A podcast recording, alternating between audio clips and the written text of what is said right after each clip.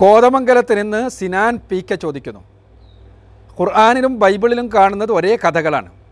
ഇത് വ്യക്തമാക്കുന്നത് മുഹമ്മദ് നബി ബൈബിളിൽ നിന്ന് കോപ്പി കോപ്പിയടിച്ചതാണ് ഖുർആൻ എന്നാണ്. ബൈബിളിൽ നിന്ന് കഥകൾ കോപ്പിയടിച്ച് ഞാൻ പ്രവാചകനാണെന്ന് വരുത്തുന്നതിനായി മുഹമ്മദ് നബി എഴുതിയുണ്ടാക്കിയ പുസ്തകമാണ് ഖുർആൻ എന്ന് ഞാൻ പറഞ്ഞാൽ അത് നിഷേധിക്കാൻ കഴിയുമോ? സിനാനിനോട് പറയാനുള്ളത് അത് നിഷേധിക്കാൻ കഴിയുമെന്നാണ്.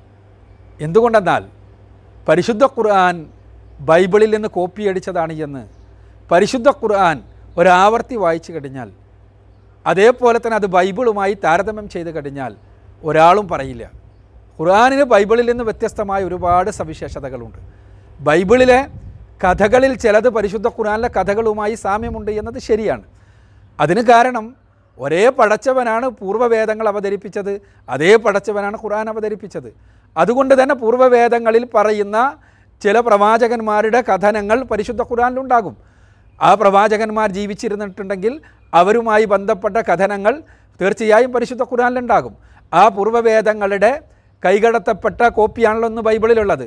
ഒന്നാമതായി നമ്മൾ മനസ്സിലാക്കേണ്ടത് അറബി പരിശുദ്ധ ഖുർആൻ അവതരിപ്പിക്കപ്പെടുന്നത് മക്കയിലാണ്.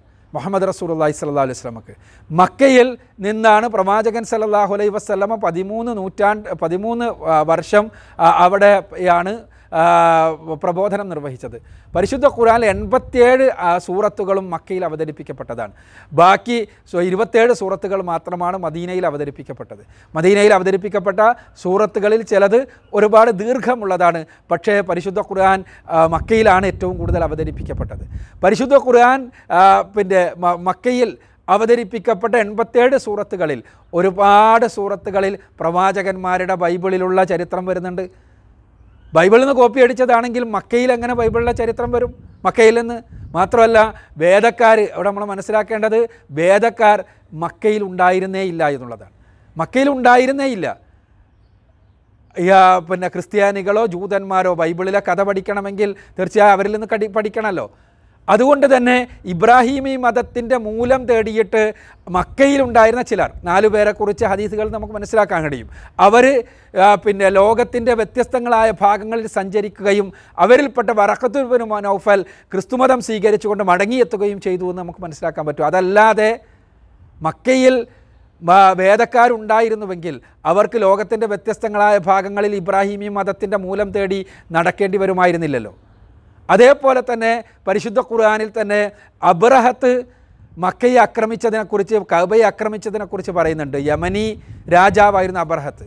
അദ്ദേഹം കബാലയത്തെ ആക്രമിച്ചത് ക്രിസ്ത്യാനിയായ അദ്ദേഹം കബാലയത്തിനേക്കാളും പ്രധാനപ്പെട്ട കേന്ദ്രം യമനിൽ പണിയണമെന്ന് ഉദ്ദേശിച്ചുകൊണ്ടാണ്. കബാലയത്തിന്റെ സ്ഥലത്ത് ക്രിസ്ത്യാനികൾ ഉണ്ടായിരുന്നെങ്കിൽ തീർച്ചയായും അദ്ദേഹം അത് ചെയ്യുമായിരുന്നില്ലല്ലോ. അപ്പോൾ അതുകൊണ്ട് തന്നെ യഥാർത്ഥത്തിൽ പിന്നെ ആ, രൂപത്തിൽ ഉള്ള ഒരു ആരോപണം തന്നെ അടിസ്ഥാനരഹിതമാണ്. നിങ്ങൾ ഈ മക്കയിൽ മാത്രമല്ല ക്രൈസ്തവരെ സംബന്ധിച്ചിടത്തോളം ക്രൈ- ക്രൈസ്തവർ മക്കയിൽ മാത്രമല്ല മദീനയിലും ഉണ്ടായിരുന്നില്ല. നജറാനിൽ നിന്നെത്തിയ ക്രൈസ്തവരായിരുന്നു റസൂർ അലൈഹി സല്ലാ അലൈഹി സ്വലമയുമായി സംസാരിച്ചത്.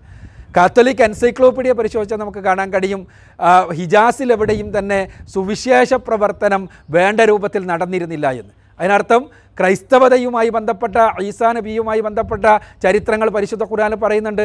പ്രവാചകൻ സല്ലല്ലാഹു അലൈഹി വസ്ലമയ്ക്ക് എവിടെ നിന്ന് കിട്ടിയെന്ന് നമ്മൾ മനസ്സിലാക്കേണ്ടത്? മാത്രവുമല്ല ബൈബിൾ അത് അറബി ഭാഷയിലേക്ക് പരിഭാഷപ്പെടുത്തപ്പെടുന്നത് പഴയ നിയമ ബൈബിൾ തന്നെ.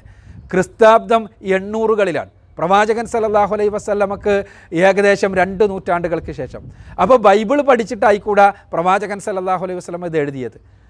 പിന്നെ ബൈബിൾ പഠിച്ച വേദക്കാരെന്ന് കേട്ടത് എന്ന് പറയുകയാണെങ്കിൽ ഞാൻ പറഞ്ഞു മക്കയിൽ വറക്കത്തുബിനു നൗഫൽ മാത്രം ഉണ്ടായിരുന്നത് അദ്ദേഹമാണെങ്കിൽ പ്രവാചകന് പ്രവാചകത്വം ലഭിച്ച ഉടനെ തന്നെ മരണപ്പെടുകയും ചെയ്തിട്ടുണ്ട്.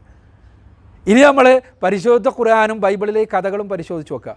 പ്രവാചകന്മാരുടെ ചരിത്രമാണല്ലോ ഇവിടെ പറഞ്ഞത്. പ്രവാചകന്മാരുടെ ചരിത്രം ചില പ്രവാചകന്മാരുടെ ബൈബിളിൽ പറഞ്ഞു ചരിത്രം ഖുർആാനിൽ പറയുന്നുണ്ട്. എന്നാൽ ചില പ്രവാചകന്മാരുടേത് പറയുന്നില്ല. എവിടുന്നാ പരിശുദ്ധ ഖുർആൻ അത് ലഭിച്ചത്? ഹൂദ് നബിയുടേത് സാലിഹ് നബിയുടേത്. തുടങ്ങിയ പ്രവാചകന്മാരുടെ ചരിത്രം ഖുറാനിൽ പറയുന്നത് ബൈബിളിലൂടെ നമുക്ക് കാണാൻ കഴിയില്ല. അതേപോലെ തന്നെ പ്രവാചകന്മാരുടെ ചരിത്രവുമായി ബന്ധപ്പെട്ട പല സംഭവങ്ങളും ബൈബിളിൽ പറയാത്തത് ഖുറാനിൽ പറയുന്നുണ്ട്. ഇപ്പോൾ ഈസാ നബി അലൈഹി സ്വലാത്തു വസ്സലാമിന്റെ തന്നെ ചില അത്ഭുതങ്ങൾ പരിശുദ്ധ ഖുറാനിലുള്ളൂ ബൈബിളിൽ നമുക്ക് കാണാൻ കഴിയില്ല. അദ്ദേഹം തൊട്ടിലിൽ വെച്ച് സംസാരിച്ച സംഗതി. അതേപോലെ തന്നെ അദ്ദേഹം പറവകളെ മൺ കണ്ണ് കളിമണ്ണ് കൊണ്ടുണ്ടാക്കി അതിനെ പടച്ചവന്റെ അനുമതിയാൽ പറപ്പിച്ച് കളഞ്ഞ സംഭവം. ഇതൊന്നും ബൈബിളിൽ എവിടെയില്ല. പരിശുദ്ധ ഖുർആാനിലാണുള്ളത്. ഇതേപോലെയുള്ള അത്ഭുതങ്ങൾ നമുക്ക് കാണാൻ കഴിയും.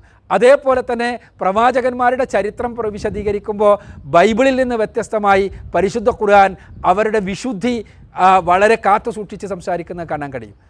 ബൈബിളിലെ നോഹ പ്രവാചകൻ എന്ന് പറഞ്ഞാൽ വീഞ്ഞു കുടിച്ച് മതിമത്തനാകുന്ന പ്രവാചകനാണ്.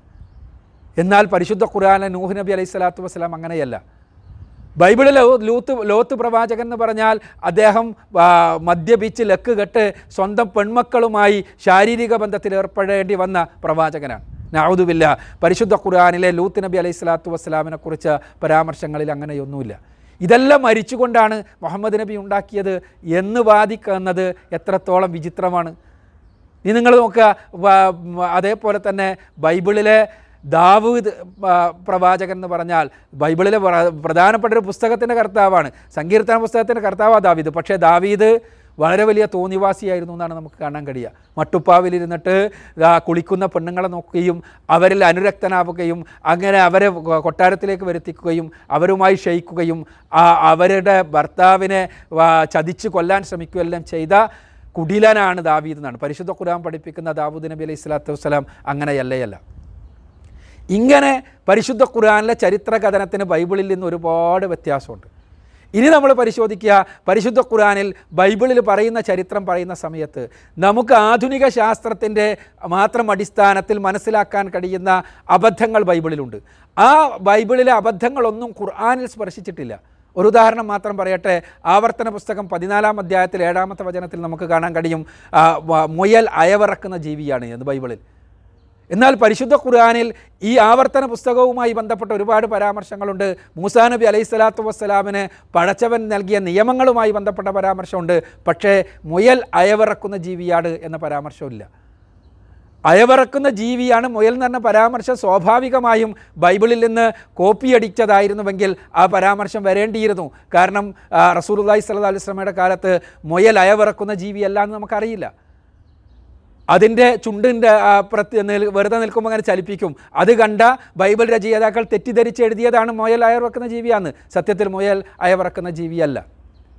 മാത്രമല്ല ചരിത്രമാണല്ലോ ഇവിടെ പറഞ്ഞത്. ചരിത്രം വിശദീകരിക്കുമ്പോൾ പോലും പരിശുദ്ധ ഖുർആൻ കൃത്യത പാലിക്കുന്നു. അതേസമയം ബൈബിളിൽ അത്ര കൃത്യത നമുക്ക് കാണാൻ കഴിയില്ല. ബൈബിൾ രചയിതാക്കളുടെ ആ കാലഘട്ടത്തിലെ അബദ്ധങ്ങൾ ബൈബിളിലെ ചരിത്ര കഥനത്തിലുണ്ട്. എന്നാൽ ഖുർആനിൽ അങ്ങനെയില്ല ബൈബിളും ഖുർആാനും പറയുന്ന ഒരു പ്രവാചകനല്ല മൂസാ നബി അലൈഹി സ്വലാത്തു വസ്സലാം. മൂസാ നബിയുടെ കാലഘട്ടത്തിലുണ്ടായിരുന്ന രാജാവിനെക്കുറിച്ച് ഈജിപ്തിലെ രാജാവിനെക്കുറിച്ച് ബൈബിളിലും പറയുന്നുണ്ട് ഫിർഔൻ എന്ന് ഫറോവ എന്ന് ഖുർആനിൽ ഫിർഔൻ എന്ന് പറയുന്നു. ഇത് നമ്മൾ നോക്കുക എന്നാണ് ഫിറൌൻ എന്ന് വിളിക്കാൻ ആരംഭിച്ചത്? ഇന്ന് നമുക്കറിയാം ഈജിപ്റ്റോളജി ആയിരത്തി തൊള്ളായിരങ്ങളുടെ തുടക്കത്തിൽ ഈജിപ്റ്റ് ഓളജി വളരെ വളർന്ന് വികസിച്ചു. എന്താ കാരണവച്ചാൽ ഈജിപ്റ്റിലെ ക്യൂനിഫോം ലിപികൾ നമുക്ക് ഡെസിഫർ ചെയ്യാൻ കഴിഞ്ഞു. മനുഷ്യർ അത് വായിച്ചെടുത്തു. അതുകൊണ്ട് തന്നെ ഈജിപ്റ്റിന്റെ ചരിത്രം ഫറോവമാരുടെ ചരിത്രം ഇന്ന് ഏകദേശം നമുക്കറിയാം. കാരണം ഈജിപ്റ്റിലെ മമ്മികളിലും അതേപോലെ തന്നെ ഈജിപ്റ്റിലെ പിരമിഡുകളിലുമെല്ലാം എഴുതപ്പെട്ടിട്ടുള്ള ഒരുപാട് ക്യൂനിഫോം രേഖകൾ നമ്മൾ കണ്ടെടുത്തിട്ടുണ്ട്. അതിൽ ഏകദേശം ഈജിപ്തിലെ രാജാക്കന്മാരുടെ ചരിത്രമുണ്ട്. ആ ചരിത്രത്തിൽ നിന്ന് നമ്മൾ മനസ്സിലാക്കുന്നു മൂസാ നബി അലൈഹി സ്വലാത്തു വസ്സലാമിന് ഏകദേശം തൊട്ടു മുമ്പാണ് ഫിറൌൻ എന്ന വിളി ഫറോവ എന്ന വിളി ഈജിപ്തിൽ ആരംഭിച്ചത് രാജാക്കന്മാരെ ഉദ്ദേശിച്ചിട്ട്. ഫറോവ എന്നത് പെർ ആ എന്നാണ്. അഥവാ മഹാഭവനം എന്നാണ് ഈജിപ്ത് ഭാഷ പ്രകാരം ഫറോവക്കർത്ഥം. ഇതാദ്യം കൊട്ടാരത്തിനായിരുന്നു ഉപയോഗിച്ചിരുന്നത്. അത് പിന്നീട് രാജാക്കന്മാരെ ഉപയോ പറയാൻ വേണ്ടി ഉപയോഗിച്ചത് മൂസാ നബിക്ക് മോശ പ്രവാചകന് ഏകദേശം തൊട്ടു മുൻപാണ്. ബൈബിൾ എടുത്ത് പരിശോധിക്കുക. ബൈബിളിൽ അബ്രഹാമിന്റെ കാലത്തെ ഈജിപ്തിലെ രാജാവിനെക്കുറിച്ചുള്ള പരാമർശമുണ്ട്. ആ രാജാവിനെക്കുറിച്ച് ബൈബിളിൽ ഫറ ഫറോവ എന്നാണ് പറഞ്ഞിട്ടുള്ളത്? അതിന് കാരണമുണ്ട്. ബൈബിൾ രചയിതാക്കൾ എഴുതിയ ബൈബിൾ എഴുതിയ സമയത്ത് മോശ മോശയുടെ കാലശേഷമാണ് അന്ന് ഈജിപ്തിലെ രാജാവിനെക്കുറിച്ച് ഫറോവ എന്ന് പറയുന്നുണ്ട്. അവർ തെറ്റിദ്ധരിച്ചു. ഈജിപ്തിലെ രാജാവിനെക്കുറിച്ച് ഇബ്രാഹിമിന്റെ കാലം മുതൽക്ക് തന്നെ ഫറോവ എന്നായിരിക്കും പറയുന്നത് എന്ന്.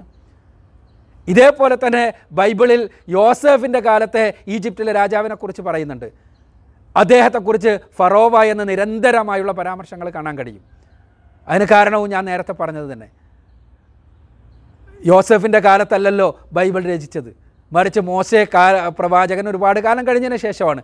അപ്പോൾ അതുകൊണ്ട് തന്നെ അന്ന് രചയിതാക്കൾ തെറ്റിദ്ധരിച്ചു. യോസഫിന്റെ കാലത്തെ രാജാവിനും ഫറോവാന്നായിരിക്കും വിളിച്ചത് എന്ന്. അതേപോലെ തന്നെ മോശെ പ്രവാചകന്റെ കാലഘട്ടത്തിലെ രാജാവിനെ ഫറോവ എന്ന് ബൈബിൾ നിരന്തരമായി വിളിക്കുന്നുണ്ട്. അത് കൃത്യമാണ് താനും. എന്നാൽ പരിശുദ്ധ ഖുർആാനത്ത് പരിശോധിച്ച് നോക്കുക നിങ്ങൾ. ബൈബിളിൽ നിന്ന് കോട്ടിപ്പിടിച്ചാണെങ്കിൽ ഇതേ അബദ്ധം ഖുർആാനിലും വരണ്ടേ? എന്നാൽ ഖുർആാനിൽ നിങ്ങൾ പരിശോധിച്ചാൽ ഇപ്പോൾ ഇബ്രാഹിം നബി അലൈഹി സ്വലാത്തു വസ്സലാമിന്റെ കാലഘട്ടത്തിലെ ഈജിപ്തിലെ രാജാവിനെക്കുറിച്ച് പരാമർശം പരിശുദ്ധ ഖുർആാനുണ്ട് പക്ഷേ എവിടെയും ഫറോവ ഫിർഔൻ എന്ന് ഖുർആൻ പറയുന്നില്ല. യൂസുഫ് നബി അലൈഹി സ്വലാത്തു വസ്സലാമിന്റെ കാലത്തെ ഈജിപ്തിലെ രാജാവിനെക്കുറിച്ച് പരിശുദ്ധ ഖുറാനിൽ പ്രയോഗങ്ങളുണ്ട് പരാമർശങ്ങളുണ്ട് മലിക്ക് എന്ന് വിളിച്ചിട്ടുണ്ട്. പക്ഷേ എവിടെയും ഫിർഔൻ എന്ന് നമ്മൾ കാണുന്നില്ല. എന്നാൽ മൂസാ നബി അലൈഹി സ്വലാത്തു വസ്സലാമിന്റെ കാലഘട്ടത്തിലെ രാജാവിനെക്കുറിച്ച് മാത്രം പരിശുദ്ധ ഖുർആൻ ഫിർഔൻ എന്ന് പറയുന്നു. എന്താണ് ഇങ്ങനെ കൃത്യമായിട്ട് ഖുർആനിൽ വരാൻ കാരണം? ഖുർആൻ മനുഷ്യരുടെ ഖുർആൻ മുഹമ്മദ് നബിയുടെ രചനയായിരുന്നെങ്കിൽ മുഹമ്മദ് നബിക്ക് ഈജിപ്റ്റോളജി അറിയുമെന്നാണോ നമ്മൾ മനസ്സിലാക്കേണ്ടത്? ആയിരത്തി തൊള്ളായിരങ്ങളിൽ മാത്രം നമ്മൾ വായിച്ച ഈ ക്യൂനിഫോം ലിപികളിൽ നിന്ന് നമ്മൾ മനസ്സിലാക്കിയ ഈജിപ്തിന്റെ പുരാതന ചരിത്രം മുഹമ്മദ് നബിക്ക് മനസ്സിലായി എന്നാണോ മനസ്സിലാക്കേണ്ടത്? അല്ല. വൈന്നഹൂല തൻസീൽ റബ്ബിൽ ആലമീൻ. സർവലോക രക്ഷിതാവിൽ നിന്ന് അവതരിപ്പിക്കപ്പെട്ടതാണ് ഖുർആൻ എന്നുള്ളതാണ് യാഥാർത്ഥ്യം. ബൈബിളിൽ നിന്ന് കോപ്പിയടിച്ചല്ല അതല്ല അത്. അത് ബൈബിളിൽ നിന്ന് തികച്ചും വ്യത്യസ്തമായ സവിശേഷമായ തികച്ചും അബദ്ധമുക്തമായ പ്രവാചകന്മാർക്കെല്ലാം വിശുദ്ധി കൽപ്പിക്കുന്ന ഒരു മഹത്തായ ഗ്രന്ഥമാണ്. അത് പടച്ചവന്റെ വചനങ്ങളാണ്. അതിൽ ഒരു കളങ്കവുമില്ല എന്നുള്ളതാണ് യാഥാർത്ഥ്യം.